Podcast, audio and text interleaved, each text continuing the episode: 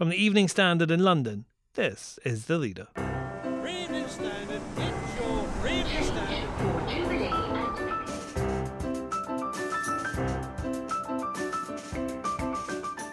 Hi, I'm David Marsland. Boris Johnson's told America and Iran to dial it down and make a deal. Mr. Johnson did praise Mr. Trump as a great deal maker. Our deputy political editor Nicholas Cecil on the Prime Minister's surprise intervention into US politics. Also, The ones I saw were pretty massive. You know, they're these amazing, beautiful wooden structures, often like mansions with, you know, various entrances for, for boats to moor and platforms for people to dive off and barbecue gardens and terraces. we speak to ES Magazine editor in chief Laura Weir about her time in the same area Harry and Meghan are borrowing a $14 million mansion while their future is finalised. And It's a very unusual move. Um, you can see why the Serpentine said yes, though. South Korea's BTS are the biggest boy band in the world. Why are they collaborating with London's Serpentine on a massive art project? The Standard's Robert Dex explains.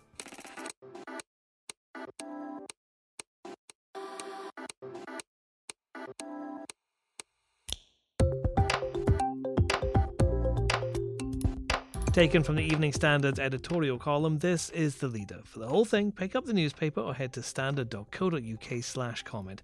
In a moment, Nicholas Cecil on Boris Johnson's appeal to the US and Iran. Ryan Reynolds here from Mint Mobile. With the price of just about everything going up during inflation, we thought we'd bring our prices down. So to help us, we brought in a reverse auctioneer, which is apparently a thing. Mint Mobile unlimited premium wireless. Ready to get 30, 30, bit to get 30, bit to get 20, 20, 20, bit to get 20, 20, bit to get 15, 15, 15, 15 just 15 bucks a month. So, Give it a try at mintmobile.com slash switch. $45 upfront for three months plus taxes and fees. Promo for new customers for limited time. Unlimited more than 40 gigabytes per month. Slows. Full terms at mintmobile.com. Hi, I'm Lawrence Dallaglio, host of the Evening Standard Rugby Podcast, brought to you in partnership with QBE Business Insurance. The show is available to listen to now and right up to the end of the season when the winners of the Champions Cup will be crowned at Tottenham Hotspur Stadium and the fight for the Premiership title will be decided at Twickenham. QBE is one of the world's leading insurers and they will help your business build resilience through risk management and insurance solutions. Subscribe and download now wherever you get your podcasts. Thanks for listening. Boris Johnson's calling for the nuclear pact with Iran to be replaced with a new Trump deal. In an interview with the BBC, he says it's time to dial down tension in the Middle East after the US assassination of Iranian General Qasem Soleimani. Our deputy political editor, Nicholas Cecil's covering the story. Nicholas, this seems like quite a surprising intervention. Boris Johnson's language has certainly caught people in diplomatic circles by surprise because, on the face of it, he appears now to be pushing the idea of replacing the JCPOA, which is the nuclear agreement struck in 2015 between Tehran and major world powers. Now, if you contrast this with the language of Foreign Secretary Dominic Raab, who tweeted just a few hours later on this issue, and there does seem to be at least a difference in emphasis, as Mr. Raab is talking about preserving the nuclear deal. This morning, he announced that Britain, France, and Germany had triggered a dispute resolution mechanism for breaches by Iran of the nuclear deal, and he stressed, We want to bring Iran back into full compliance and preserve the deal. Is Boris Johnson acknowledging that the current nuclear deal with Iran is over? I would not go quite so far at this stage and say that Britain regards the JCPOA as dead, but it is certainly in a critical condition after Donald Trump pulled the US out of it in 2018. And hopes are not high that Tehran will fall back into line just because the dispute resolution mechanism has been triggered. I don't think there's much confidence in Whitehall or Washington that a new deal can be struck by Mr. Trump, certainly not soon. Both options, reviving the JCPOA or striking a new deal, look hugely challenging, but the alternatives are very bleak. The West is determined to stop Iran getting nuclear weapons, but also desperately wants to avoid a new Middle East war, which could be triggered by military strikes at Iranian nuclear facilities. Mr. Johnson, though, did praise Mr. Trump as a great deal maker, and he seems to be seeking to encourage him to find a way to break the deadlock, while the West also keeps pressure on Tehran to find a way out of the current crisis. Let's return to domestic issues. What's the Prime Minister said on the chances of a Brexit deal this year? In typically colourful language, Mr Johnson said it was epically likely that a comprehensive deal would be reached by the end of December, suggesting this would happen unless there was what he called a complete failure of common sense. But he stopped short of a cast iron guarantee of a comprehensive trade deal, which many experts say is almost impossible to achieve in such a short timescale.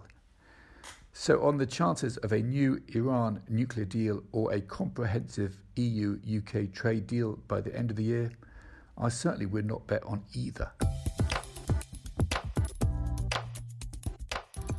Next. The sense I'm getting is they, they want to achieve a lifestyle that's slightly more progressive, slightly more globally nomadic. And I feel like, yes, they could live uh, in Vancouver Island. Laura Weir on the allure of Vancouver Island, the bolt hole where Harry and Meghan are staying and could move to long term.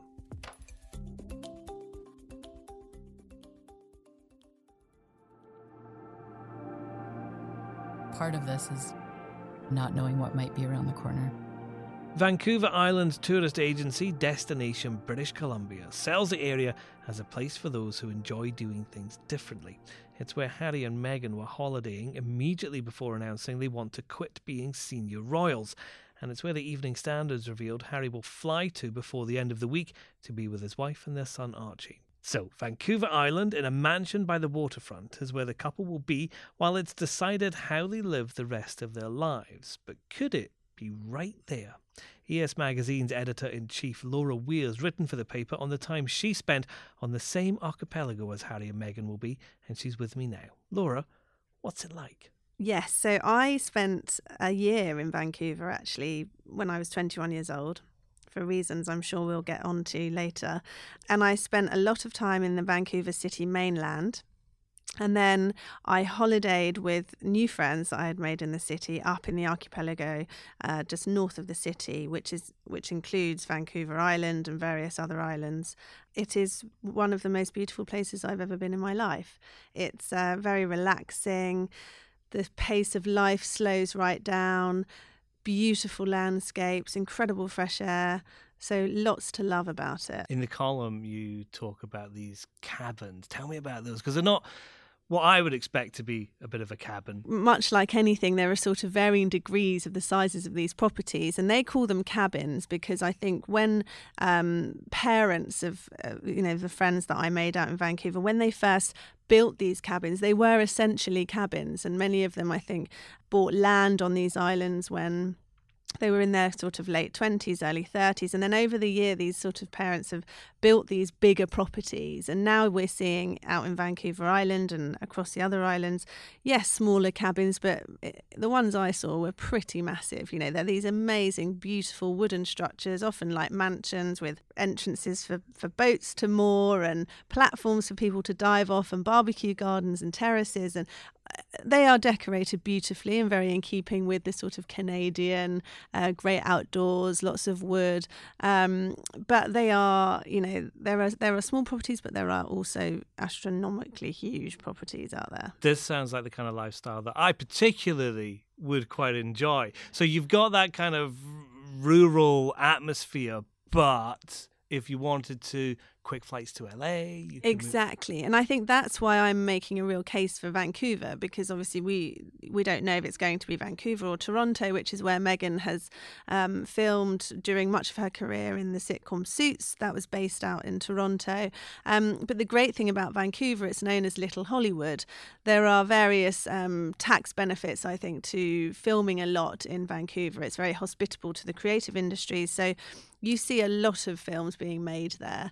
And like you said, short flights to LA as well for uh, for the actress. Um, you know, she may not want to, to carry on that part of her career, but it's very accessible to um, the pacier side of life, but then also offers a, a sort of sanctuary, which which I think uh, is kind of the best of both worlds. You can just imagine them, can't you? I mean, I don't know about you, Laura, but sometimes when I'm on holiday, I'll be in some big posh hotel or a relatively cheap Airbnb, not quite like this, but looking out and going, do you know what? I, I, I could live here. You could imagine that, can't you? Could they live there? I, I mean, I think you could. I mean, it would it would be a, a huge departure from the lifestyle that they lead now.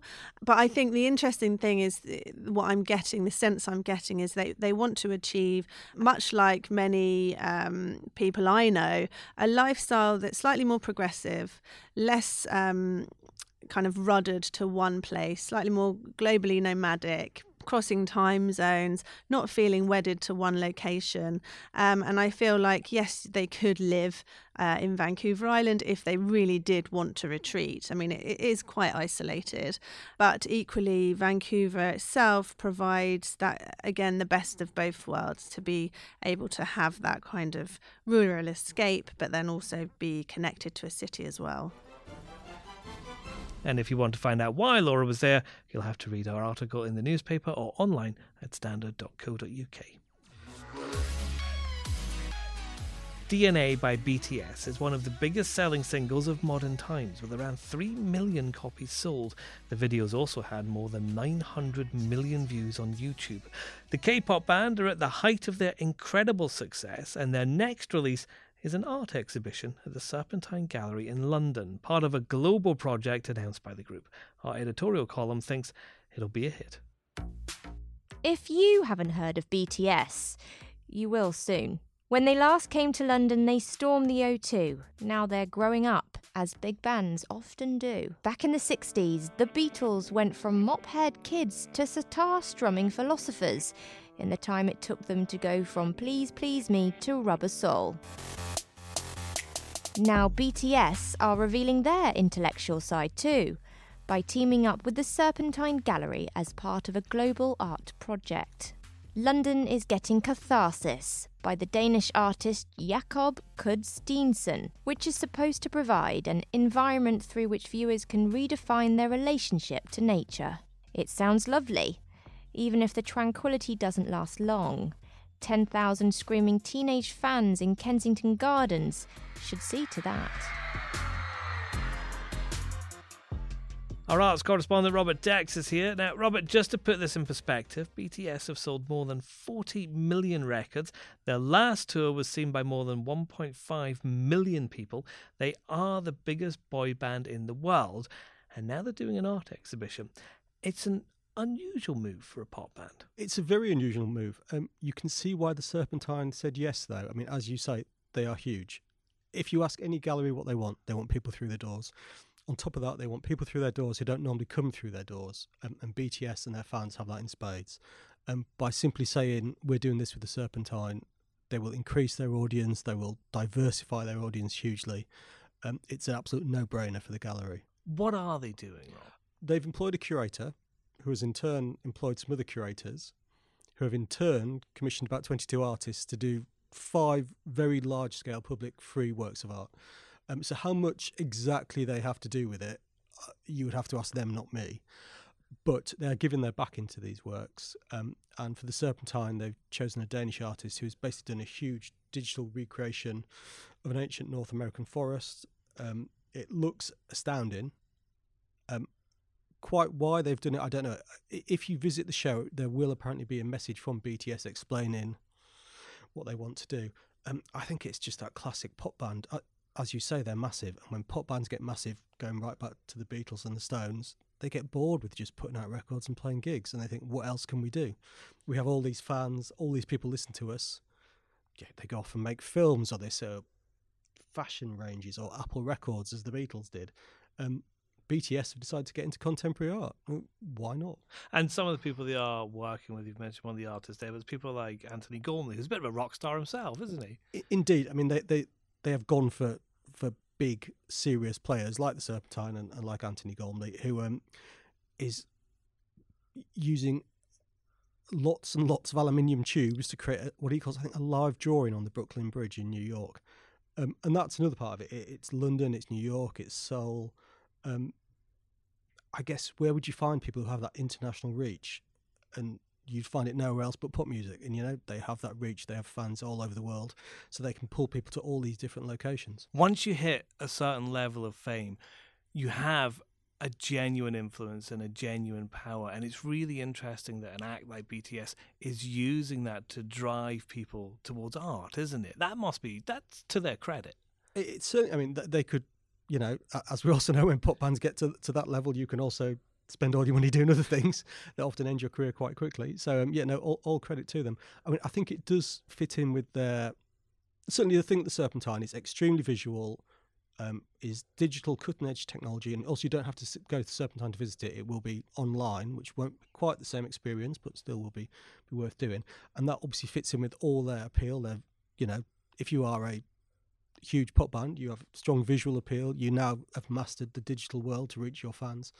Um, so it is playing to their strengths, if you like. We know they're doing the video message, but what BTS fans want to know, and I know there's a lot of them listen to the leader of are they going to be there? There was a video message for people that were there this morning. Um, whether they'll go there in the future, I think they've got till the end of March before the show closes. So um, we will see. Talking, I mean, talking of pop icons, Bob Dylan had a show in a Mayfair gallery a couple of years ago. Um, he wasn't there for the opening, but they did say he did pop in and stroll around while nobody was watching. Um, whether BTS can pop in and stroll around anywhere while no one is watching is probably a different matter, but uh, who knows? And that's the leader. Subscribe to make sure you never miss an episode, and you can rate and share us too. We're back tomorrow at 4 pm. See you then.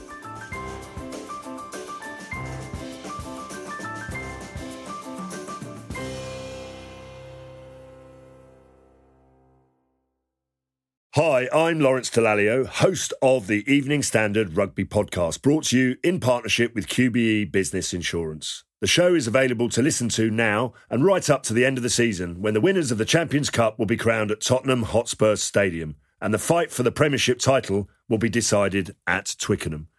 QBE is one of the world's leading insurers and they will help your business build resilience through risk management and insurance solutions. Subscribe and download now wherever you get your podcasts. Thanks for listening. Planning for your next trip? Elevate your travel style with Quince. Quince has all the jet setting essentials you'll want for your next getaway, like European linen, premium luggage options, buttery soft Italian leather bags, and so much more. And it's all priced at 50 to 80% less than similar brands. Plus, Quince only works with factories that use safe and ethical manufacturing practices. Pack your bags with high-quality essentials you'll be wearing for vacations to come with Quince. Go to quince.com slash trip for free shipping and 365-day returns.